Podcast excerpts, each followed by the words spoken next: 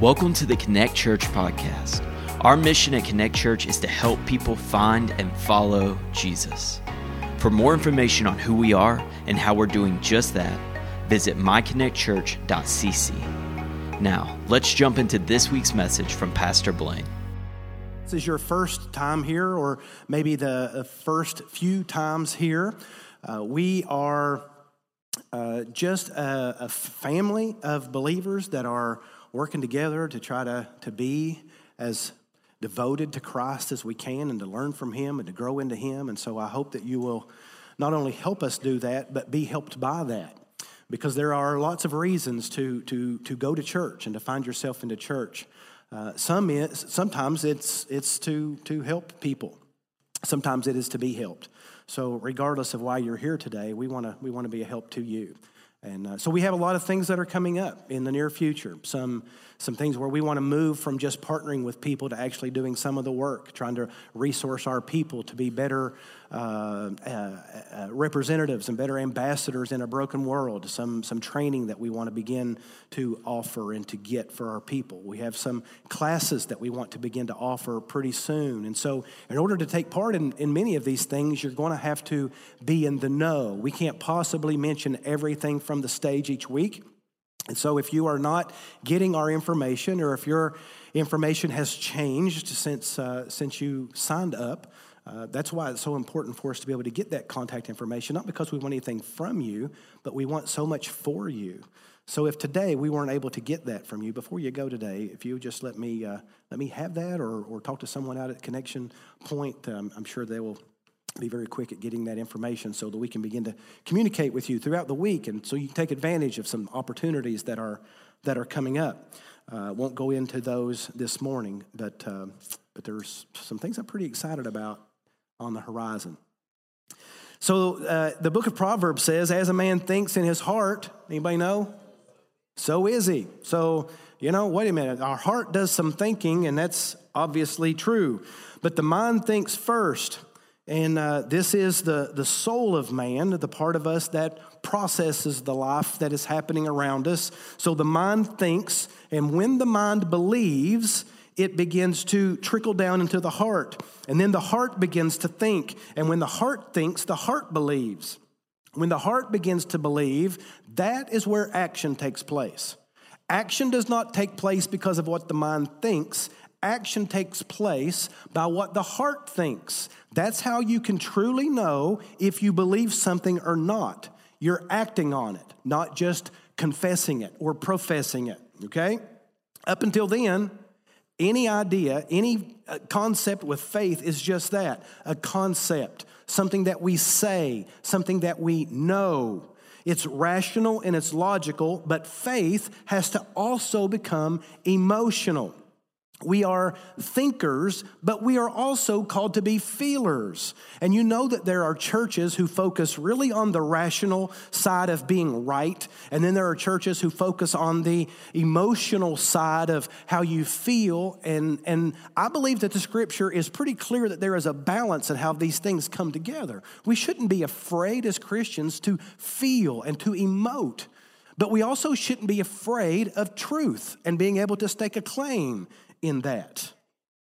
So we, we need to learn as a people, because I can tell you, I don't want this to become like super political. I mean, those of you know me know that. Uh, I'm not afraid of cultural events, uh, but at the same time, I want to make sure that we have a biblical perspective and not just a, a news media one. But I, there wasn't very long ago that I could, it, I, I mm, well, You ever, you ever tried to talk and the Holy Spirit said, Would you just shut up? yeah, me either. So um, uh, I'm just kidding. it wasn't very long ago, maybe even just a couple of years, there are some prophecies in the scripture that it's like, I, I believe them to be 100% true, but I don't know how we get there from here. You know, I mean, how could we be so, how could we be so sucked in by certain things? How could we be so weak minded to be to, to go along with such things? And let me tell you again, I don't want this. This is not. I don't mean this to be political, but COVID proved that we can. Uh, we can think alike, and we gravitate into groups, and we reinforce our own ideas, and it really doesn't have to be true. Uh, we like the information that backs our side. That's true of both sides, by the way, right? We, we, only, we only stake a claim in the truth that supports what we want to be true. Well, now all of a sudden, we've got, I don't know, you can go back into the Old Testament, uh, Ezekiel 37, and you can see, you know, Russia aligning with Iran and coming against Israel and all of these sorts, whether you believe that that's what it means or not, I do. And I, and I see all of a sudden, we're on the precipice of some things culturally around the world, and I'm afraid our eyes are closed to it. Again, I don't really care. It doesn't, it doesn't matter what side. I don't, I mean, it does matter, but not for this point. It does matter. What I'm trying to say is it's very important for us to be biblically grounded and not swayed by the news. It's important for us to be able to, to, to step into the world and to speak peace because the world's going to speak peace and safety. And the rest of the world is going to be so gullible that they're going to buy it. And the church is going to have lost all of its influence by then. Now, again, I know prophecies about the church too. I want to be, though, in, in that group that is still able to stand for truth and hasn't lost its voice. I want us to be that, that church without spot or blemish.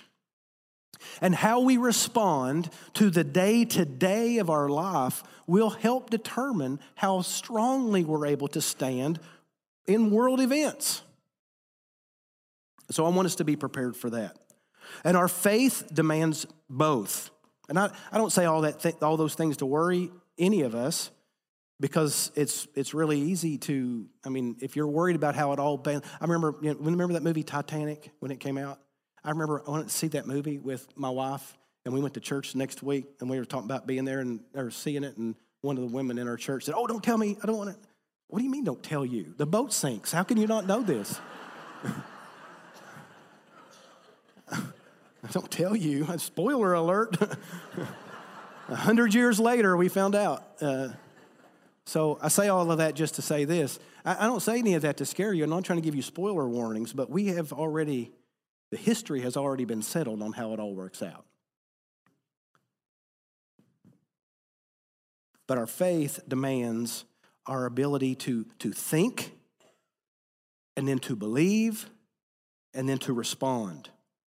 The Bible says, taste and see that the Lord is good. You know, to experience Him, not just know that He is good, experience it at the deepest level. It talks about the eyes of the heart. So we know that these things work in conjunction to, to know experientially and to also know emotionally. And I think because that is true, that is where the, the hum, humanity has gotten off for so many, well, so much of its time. And, and when Jesus speaks and when the, the New Testament speaks, he talks about both of these things because when we are not walking in balance, we either walk away from truth or we walk into fear. And it creates trouble in our life, and it creates panic in our life, and it creates anxiety in our life when we're not walking in balance with what God has said and driving our fallen emotions into that truth.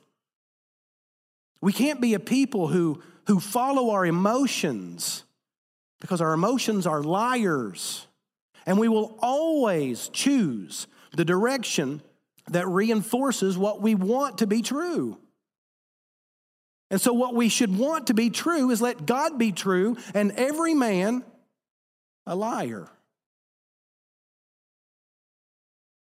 So, from time to time, we need to reorient ourselves to the convictions of our head, the process, down to the processes of our heart, eh, to evaluate what we say by what we do. And I'm telling you, we're living in an age right now where churches like us, people like us, know the right answers, but we're not living it. We, we know what's right, and if somebody were to, I, I, it's really been, it's really been, um,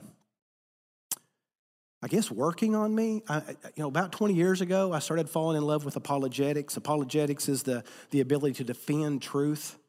Uh, and so, you know, if somebody were to ask a question about creation or dinosaurs or, you know, a, a billion, jillion other things with Scripture, I like being able to go, hmm, I already know the answer to that. Boom. Right? And so, somewhere or another, we shifted from proclaiming the gospel to apologetics and defending it. We've moved into a defensive stance rather than a who, who's proclaiming the gospel anymore? There's very few. Very few. When you think about the people who, who don't really, and, and what passes, yesterday we were driving around uh, in, in Conway, and there was a street preacher proclaiming the gospel, I suspect. I'm not really sure 100%. Because there was nobody around him. He was out all by himself with a video camera, and he had his back to the, to the cars driving, and he was just speaking. And later, he's going to talk about what a terrible culture we live in because nobody will listen to the street preachers anymore. That's not proclaiming the gospel. Proclaiming the gospel is being able to talk to a coworker or to a neighbor, to be able to rightly. When's the last time that we saw a revival of soul winning? Where did that go? No, we've just we've just battened down the hatches. And we have become so inwardly focused, and we're not even aware of it. We're really not even aware of it. But we can answer the questions. You know, answers are really easy until they're needed personally. Until you have that, until you have that tragedy in your life, it's really easy to spout off the answers for others.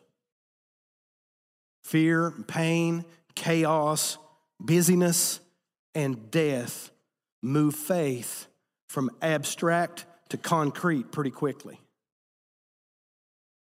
So when life is all about us, and we would never say that, believe me. But half the things I want to say today, we would never say out loud. But I want us to evaluate it by what we're doing. When life is about us, we live as if God lives for us. God exists in order to be a blessing for us. Oh, God loves to bless us. Oh, I'm blessed. Oh, blessed, blessed, blessed. And think about that. It's always, it's always, I'm the recipient of that blessing. And I know we're, we're, we're blessed to be a, but what is it that the scripture says? Bless the Lord, oh my soul, and all that is within me. Bless his holy name. When, when did we move from worrying about being blessed to blessing others? When did we forget that our primary goal in life is to be a blessing to our Creator? Instead of living in such a way that you don't forfeit His blessing, to live in such a way that you live to be a blessing to Him.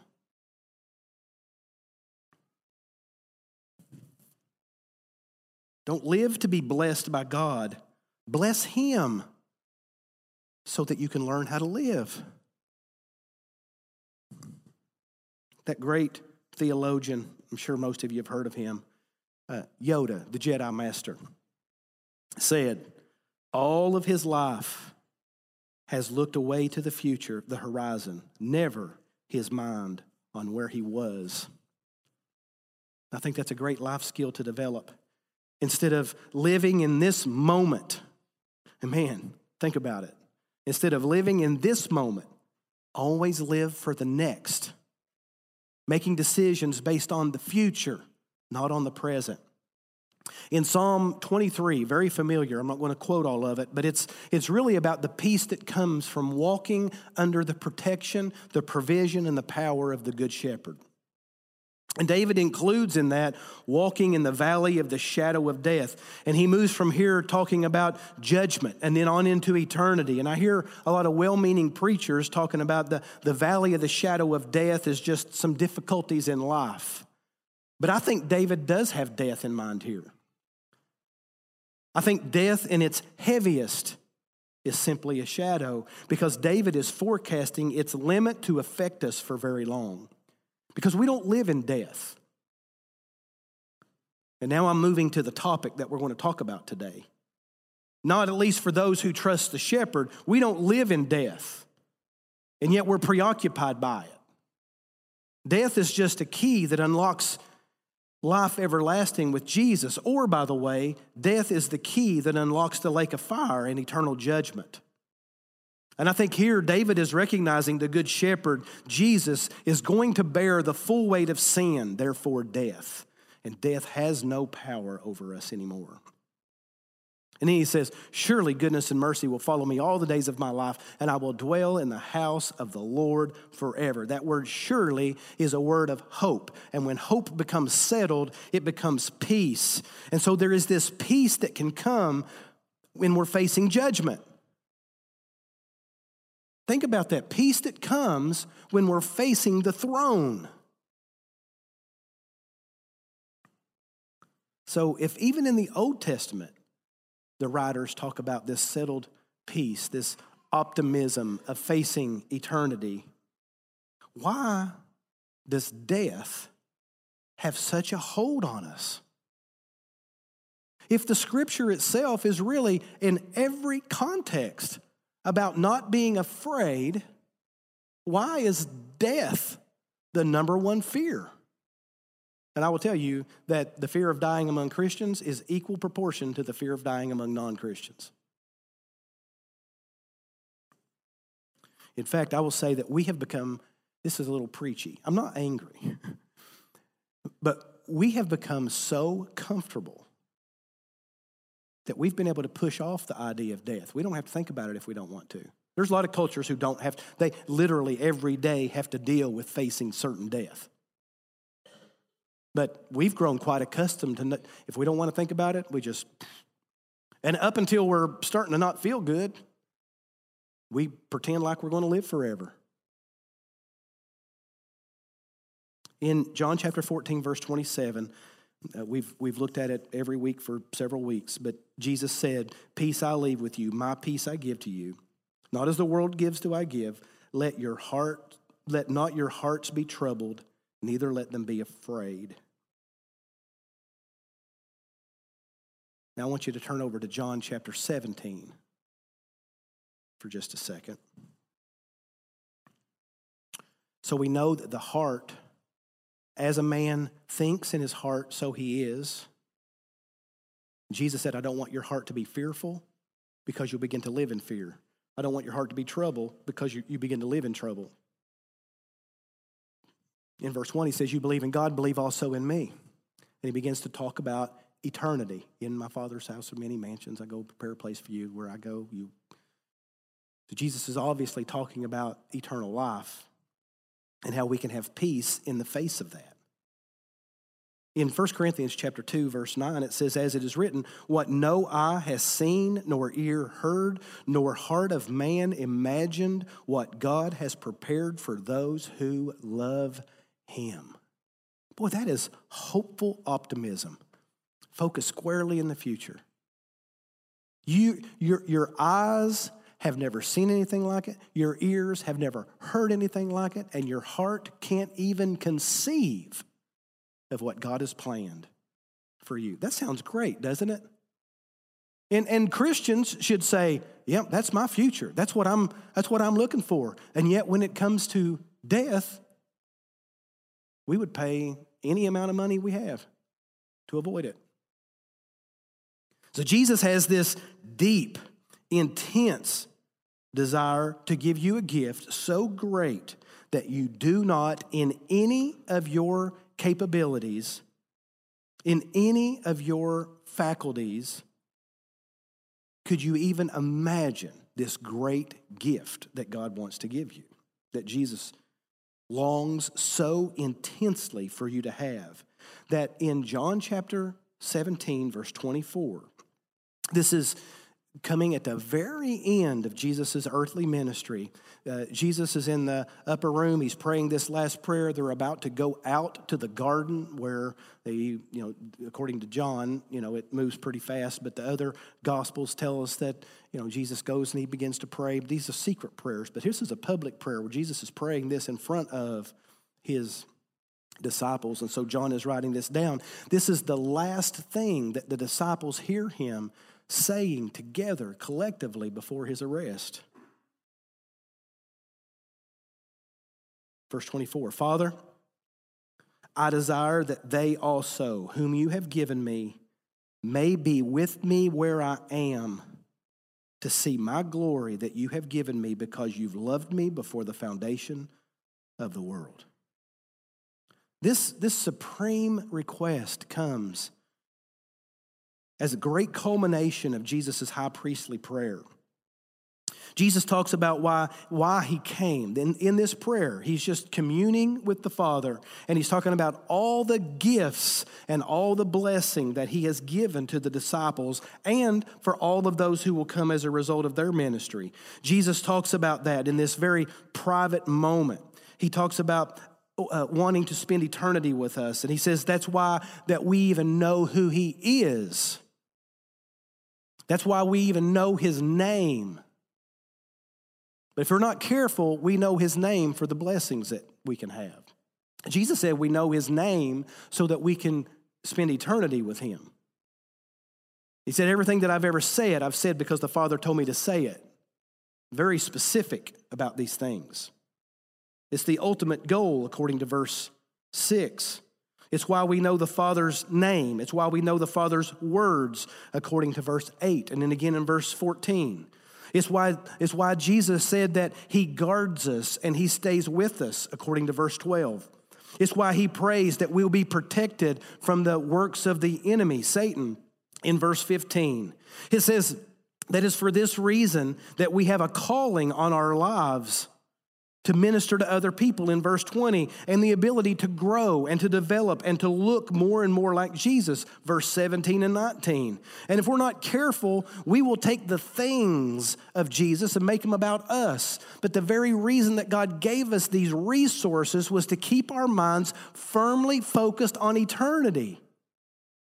But when we take the resources of Jesus and make them about this earthly life, we fear death. But if we take the blessings of Jesus and see them as the key to unlock eternal life, death loses its ability to terrify us.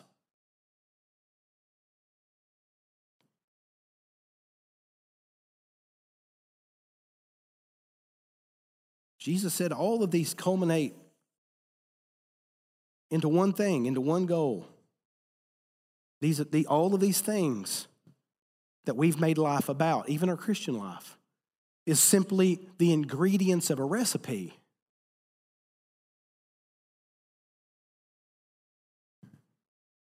More than any other thing, I want us to look at again. Jesus asks from the Father for you. Look at verse 24 again. Father, I desire that they also, whom you have given me, may be with me where I am to see my glory that you have given me because you loved me before the foundation of the world the thing that Jesus wants most in this world is for you to be with him for all eternity.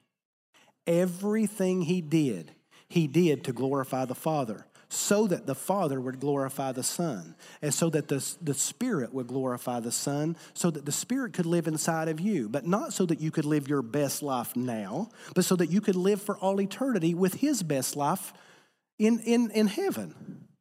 That's the point. Now, I'm not saying that our daily lives don't matter. What I'm saying is, is when our daily lives are the only things that matter, we grow way too focused and too comfortable making this heaven.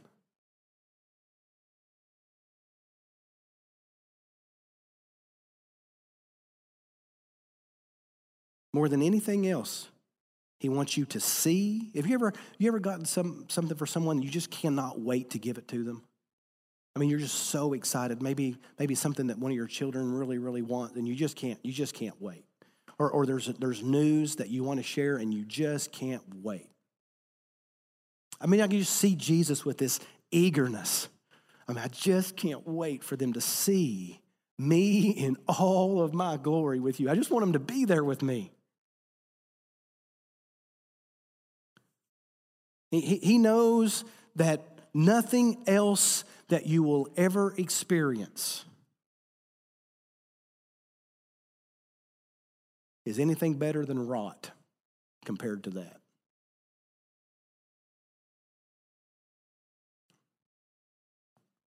On the night, on Jesus' best chance at being anxious and fearful and worried and troubled and doubtful, Jesus is focused on one thing in peace. He is settled on eternity with you. I think if, if we're not careful, there's some things that get turned around, you know, from week to week and from year to year and then from generation to generation. And so if you go back over to Genesis chapter 3, verse 22, I want to show you um, something there. It's, it's, it's very clear, but we just don't talk about it very often. So, man was made in the image of God in the image and likeness of God. We are made spiritual beings, we are made emotional beings, and we are made physical beings. Uh, but it's in the image of God that we are spiritual. And so when God tells Adam, you can eat of any of the tree of the, of the, uh, of the garden, but just don't eat of this one, the tree of knowledge of good and evil. Because if you eat of it, you'll die. Well, Adam didn't die, except we do know that Adam died spiritually. So that's the image of God that was upon Adam and died the very moment that he rebelled. It wasn't the fruit, it was the, the sin, the rebellion.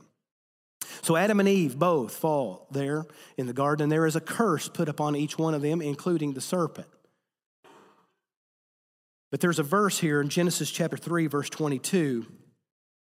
And you remember when at, when God is uh, sending Adam and Eve out, we always say kicking them out, but when God is sending Adam and Eve out of the garden and he places the cherubim at the four corners so that they can't access, you know, we say, wow, man, that's a terrible punishment. Can you imagine being cast out of this place of paradise? Well, it wasn't paradise anymore. and, and so you, you have, and what if, what, what if I were to tell you that that was one of God's greatest gifts? was to kick Adam and Eve out of the Garden of Eden. It was out of his mercy that he did this, not out of punishment.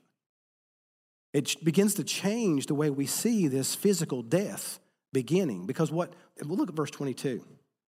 And then the Lord said, Lord God said, Behold, man has become like one of us in knowing good and evil. Now, lest he reach out his hand and take also of what? the tree of life and eat and live forever. You see, what, what the Father, what, what God is doing here is He is separating Adam and Eve from the ability to live eternally apart from Him. Because he, if He left them in the Garden of Eden, they would be able to eat of the tree of life perpetually separated from His presence. Now, while death is a curse, death is being redeemed because it becomes a gift that separates us from this separation of God's presence and gives us an ability to spend eternity in the presence of God. Which is better, the cool of the evenings or having God reside in us? Listen, I would say that forgiven man, redeemed man, has a much better relationship with God than even innocent man did. Death, death then is a part of the curse. Yes, it is our enemy. But at the same time, God is able to take that which is bad and bring us into his presence. Now, he doesn't say that he wants to keep them from the tree of knowledge of good and evil. They've already eaten of that. But he's trying to keep them from living eternally separated from him. Okay, back over to John chapter 17. So it was in not in God's anger that he sent us from the garden. It's in God's mercy that he sent us from the garden. Death then is a release from eternal separation. So we have to start begin. You know, I, I really think that Satan was subtle in the garden. He tricked Adam and Eve. And I think that if Satan can tweak death on and off, I think he'll keep us focused on death as this thing to fear, and he will limit. It will limit. I want you to think about the, the, the places that humans, that Christians refuse to go around the world because it's not safe. The things that we're not willing to do because it's not safe. But what if we weren't worried about safe? What if we were worried about seeing the glory of God?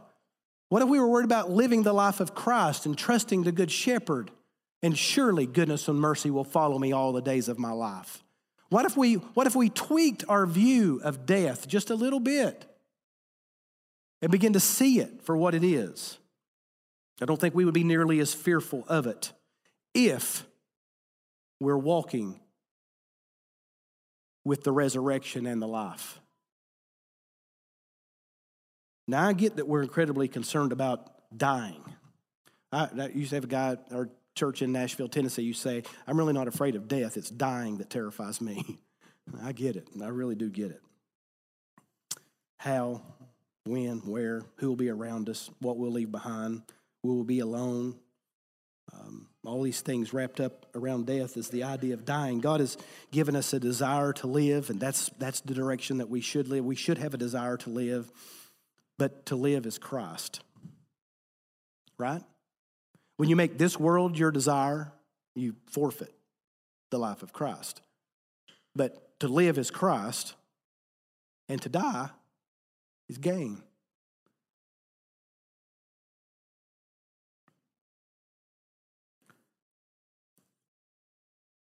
Seems though the more we live the life of that Jesus gave us, the more drawn we will be to be where he is because we have more experience with his life. Uh, think of it this way if you spend your heart and your mind on the life of this world, then the culmination of the best things that this life offers will begin to draw you. Anything that gets in the way will be dreaded. But if you spend your heart and your mind on the life of Jesus, then you'll be drawn to the culmination of the best thing that life offers. Death then is no longer the curse, it's a release. Not only are we fearful and troubled by our own death, but you know, anything pertaining to death. Think about that. Death, death just creeps us out. Dead things, skeletons and ghosts and unexplained phenomena. Why, why are we so afraid of death? It's because it's got this curse on it. And once more, you think about people who, and I, I know this is a little preachy, give me a little grace and a lot of patience. But those who choose to rebel against social norms or prove how tough or brave or fearless or immortal they are, they choose a skull or some other picture of death to, to prove it, to intimidate. I'm not even afraid of death. We have flesh, fleshly desires to, to know everything and to be immortal, to live forever.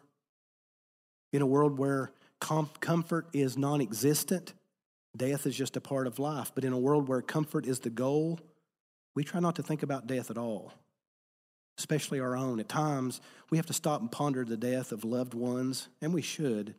And in times like that, we remember that we're mortal. There's a verse of scripture in Ecclesiastes chapter 7, verse 2 says, It's better to go to a house of mourning than to a house of feasting, for this is the end of all mankind, and the living will lay it to heart.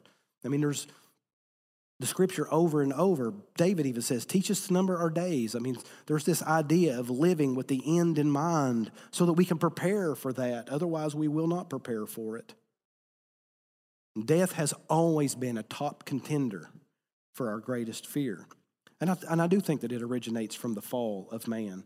Death separates us from being able to control anything, and that may be what we fear most. And from what we know, and perhaps the greatest resistance to death comes because we know so little about it. I mean, anybody that there is that we could interview that's already experienced it isn't here to give the interview.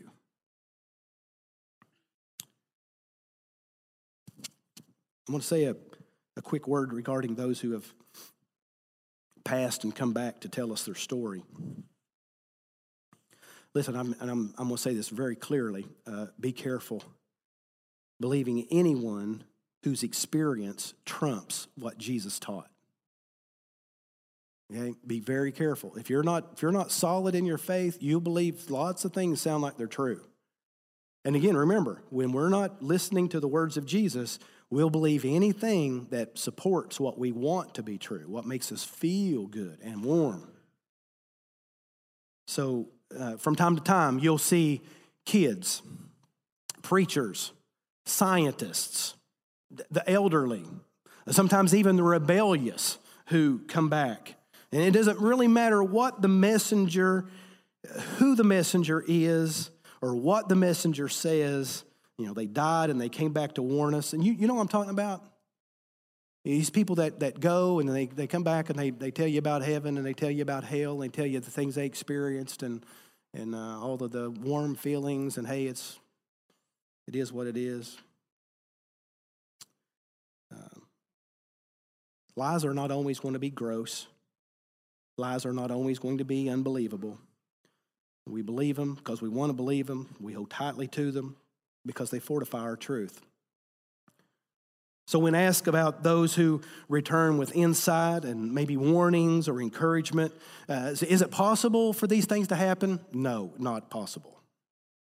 I'm going to say that very clearly because I don't want to be misunderstood. No, it is not possible. If somebody goes to the afterlife to come back and warn us of something or to encourage us about something or to tell us the lessons they've learned in that, liars. Okay? I don't know that I can be clearer than that. And I know some of you are wanting to hold on really firmly to these stories that warms your spirit, but they're lies. That doesn't necessarily mean that they are angry or that they are trying to slip you up or they even know what they're doing. But Satan has been lying about death for a really, really long time. Some of the most popular ones was a neurosurgeon who died and went to heaven and came back and wrote about all of the scientific parts of how that would work together. And I think about her name is uh, Eben Alexander, and how she came out later after she spent 35 weeks on the bestseller list and said, You know what? None of that was true. I just thought it might get me some attention. Well, it did. You are a liar. And I think about the little, the little boy, heaven is for real. You probably didn't see this, but that whole family came out and said that not one ounce of that was true. But boy, it got purported that this thing is big and Bible studies going galore all over the place. Listen, you got to be careful about Bible studies too, because if they're making a profit over it, it doesn't have to be real. This is what we trust. This is who we trust.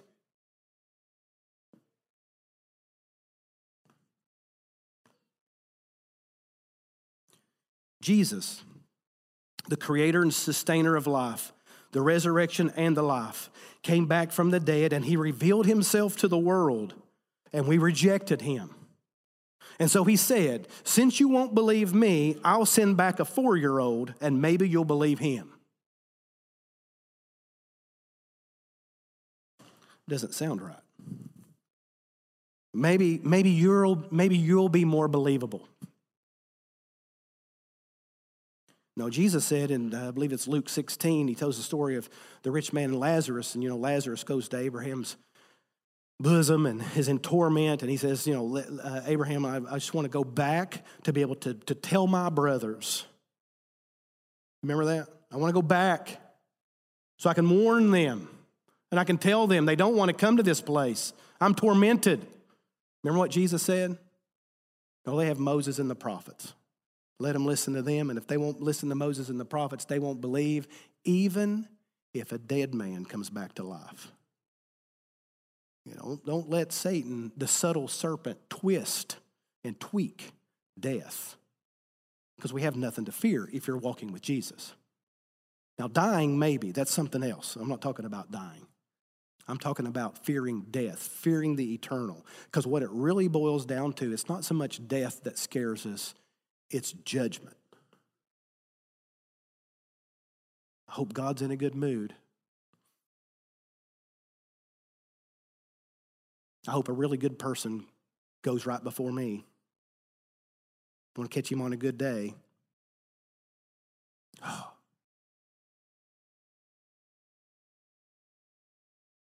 When all is said and done on these lies, on these misbeliefs, these untruths, this misinformation.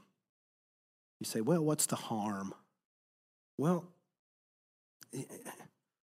it makes our truth about eternal life and judgment harder to believe.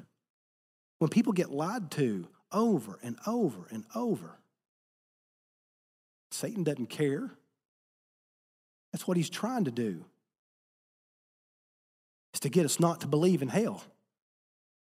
Which, by the way, be very, very careful because right now, most Christian books that are being rewritten are trying to tell you that hell isn't real anymore.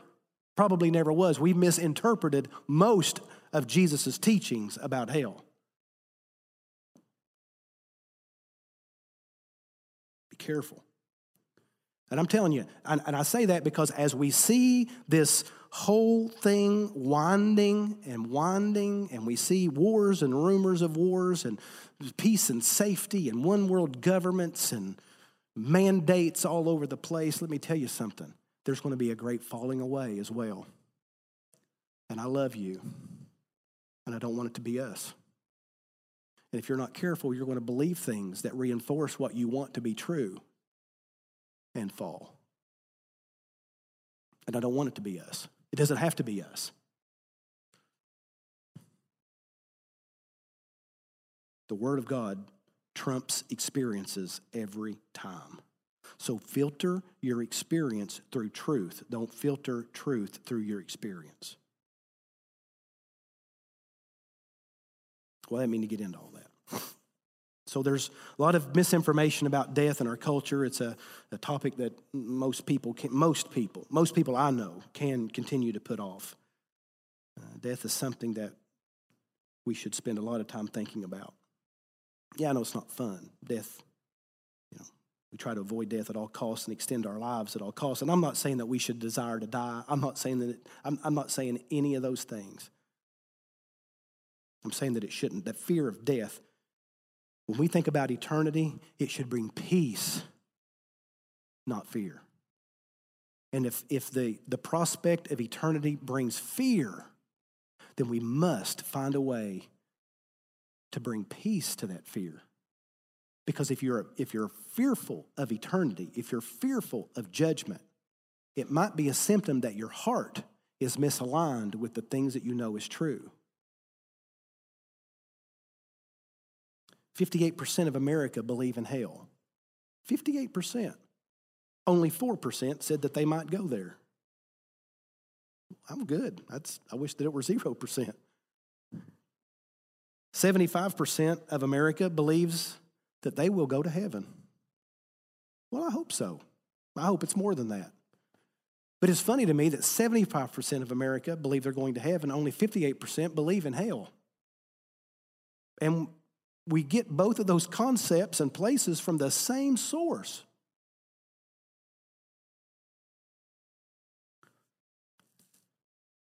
Jesus spent about 13% of his teaching devoted to warning us about hell and judgment. I think one of the greatest helps for modern Christianity would be to focus more clearly on eternal judgment and to know what it is i'm surprised by the number of christians who does not they do not understand how that even would work. And yet the one certainty of life is that it's appointed unto man once to die and after this the judgment. As long as we don't have to think about it we can live however we want to live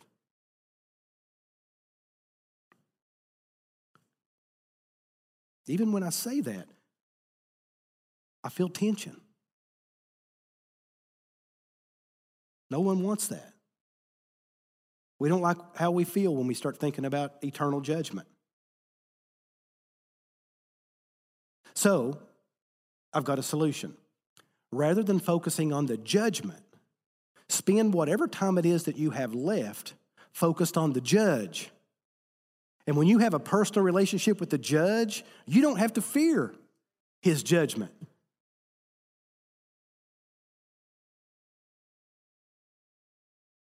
You ask people, you think you're going to go to heaven? Well, I hope so. Listen, you don't have to hope. You don't have to hope that. You just got to know the judge. You got to trust the judge. Have I done good enough? Am, am I a good enough person?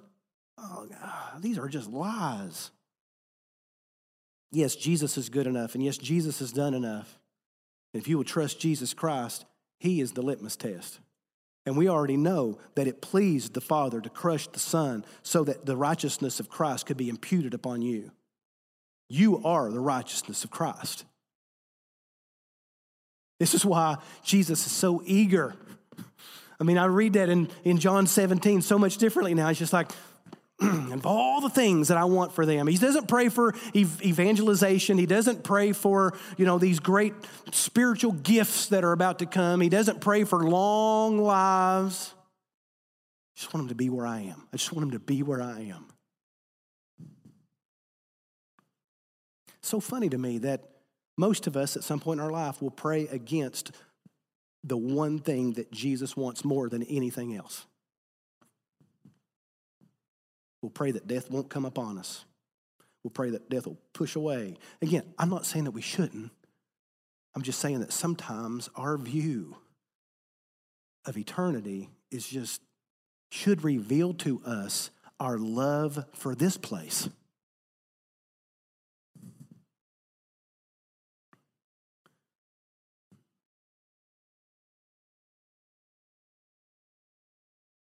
We have to go through what we fear most in order to enjoy what we long for most. For those who love Jesus, live for Him, want to join Him in eternity, death becomes a gift. For those who don't want to live for Jesus and want to make this world heaven, death is a curse. Yeah, we hate death and we, we resist it. Romans 6:23 tells us that death is a curse that we bear and the tragic wages of rejecting God and his kingdom. And, in 1 Corinthians chapter 15 verse 26, Paul says to the church at Corinth that death is the last enemy that'll be destroyed. And so we know that death is our enemy. But it's an enemy we've already beat. He's still our enemy, but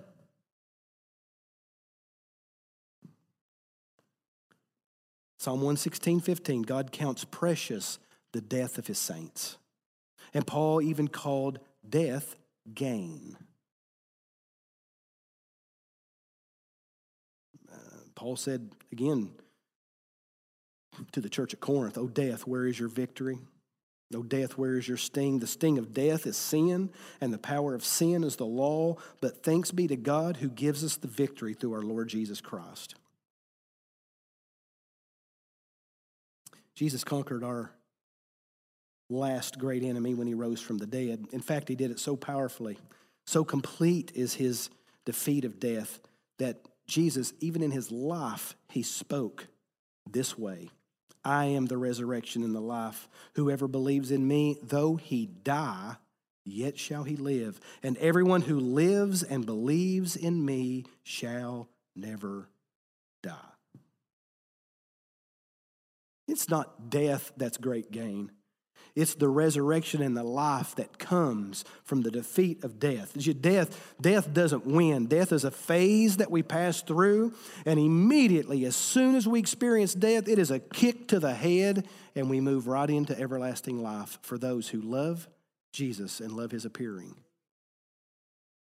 Now, I'm going to shift there just a little and say, if you're not living your life for Jesus Christ, this is not about a decision that you made at some point in your life. If you're not living for Jesus for Jesus Christ, if you're not living to experience his glory with him for all eternity, if that's not the makeup of your everyday life of walking in communion with him and experiencing his life in you now, then you should be terrified of death. Because when death comes, so does judgment, and judgment is eternal.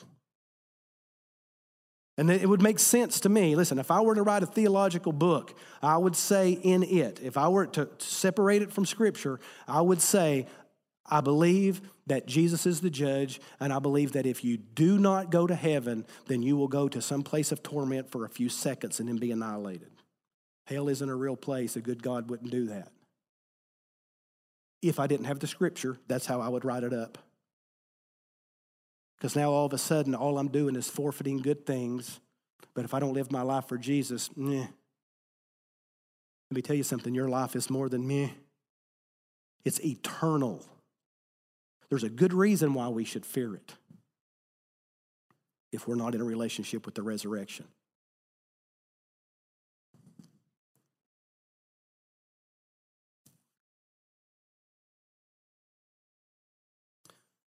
In closing, 1 John chapter 4, verse 17. This is the, this is the application. Jesus said, or uh, John said this, 1 John 4, 17, 21. I'm just going to read it. By this, okay, well, what? So we got to go back to verse 16. So we have come to know and to believe that the love that God has for us, God is love, and whoever abides in love abides in God, and God abides in him. So by this love that we are experiencing from God, through God, by this love, love is perfected. That word perfected means brought to maturity, to become like Christ with us, so that we may have what? Confidence for what? The day of judgment. Isn't that what you want to have? Confidence in the day of judgment, not fear and dread and terror.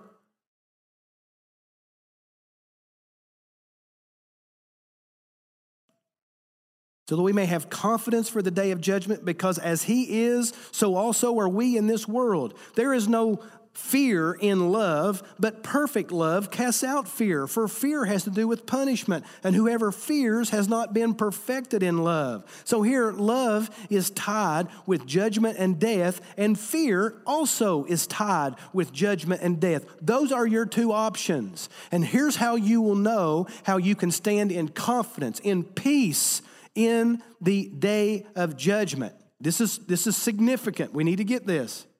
Here's how you can know how well have you loved each other?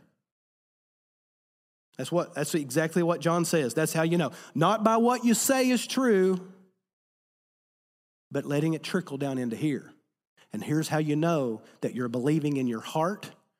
It's proven by loving each other with the love by which you have been loved by Him. So I don't know how to love people. Well, you need to love the way Jesus loves. And if you don't know how He would do that today, then you need to go back and see how He did it then, because He does it the same way. How well are you loving each other? And I don't mean just each other, because it's really easy to love. You guys are the easiest people on earth to love. It's easy to love you. There's some people, there's some people it's not easy to love. I mean, none of you, obviously. Some of you did that way quick, but. Boy, that got practical real quick. It's real easy to talk about resurrection and being able to know things mentally. But here's how you know that you believe the resurrection and the life is that you're giving the resurrection and the life away by the way you love people that are the least eligible and worthy to receive it.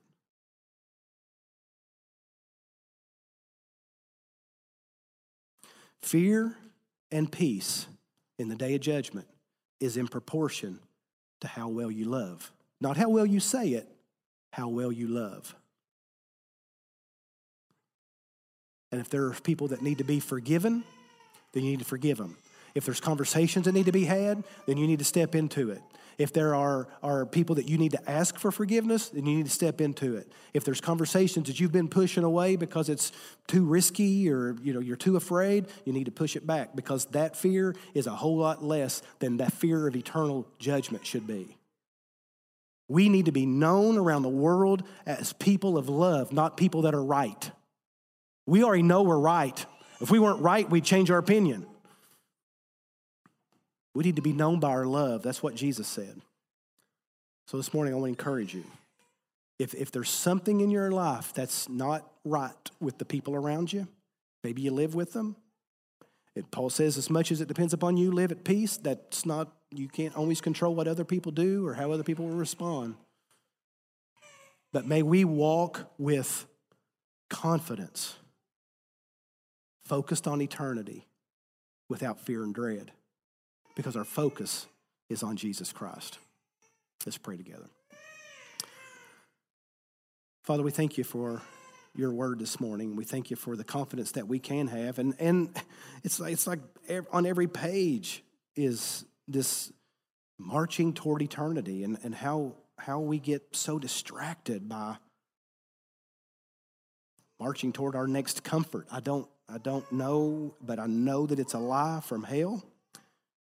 And we need to be aware of that today. And so I thank you for allowing us to, to take inventory. And over the last few weeks, Lord, as we've talked about bringing peace into all the confusion and chaos and crises of our day and anxieties and all of the things that you've taught us. And how and how your, your word says that faith you know faith and hope uh, brings brings peace in our life. And so lord as we look back and we see how faithful you've been we're able to look forward with hope knowing what you have promised will come to pass and when we are settled on that we can we can live each day each day we're free to just love because we're not worried about our past. It's settled. We're not fearful for our future. It's settled. So, Lord, wherever our thinking and our feeling are, are out of whack, wherever we're believing some of Satan's lies, I pray that today, even if we never figured that out, I pray that today we would be settled in knowing that we do not have to live in fear. We do not have to live in trouble. But we can walk in confidence as long as our hand is in yours. So, Lord, for those of us today who may be here and are not walking with you, pray that your spirit would do a, supernatural work right now. You'd break our hearts, you'd grant us repentance. As we see the, the desperate need of the world to be able to see and to compare a different kingdom to the ones we're watching. Lord, may your kingdom come, may your will be done on earth as it is in heaven. And, and we give you permission to use us for that. In Jesus' name we pray. Amen. Will you stand with me, please?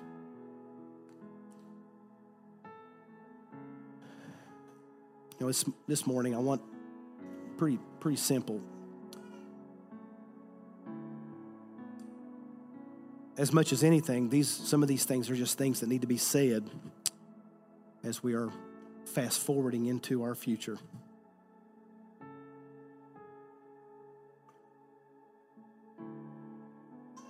But I want us just to live free of fear. I mean, wouldn't it just be wonderful just to be able to live without care? Because we've casted all of our cares upon Him. That whatever it is that there is to fear, perfect love has cast out fear, and we have received His perfect love.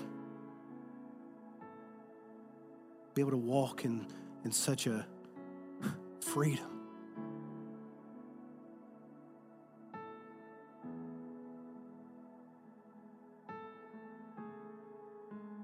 If you want that freedom, Jesus is the only place where the Spirit of the Lord is.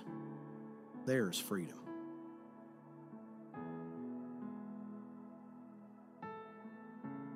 So take just a moment.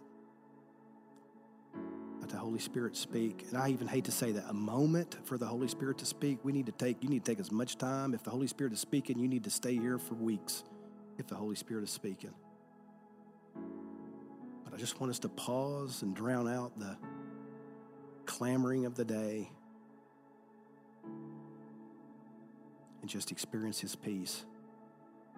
To be able to look forward no matter what happens on the news, no matter what happens in your social media feed, no matter what happens on the other side of the fence between you and your neighbor, peace.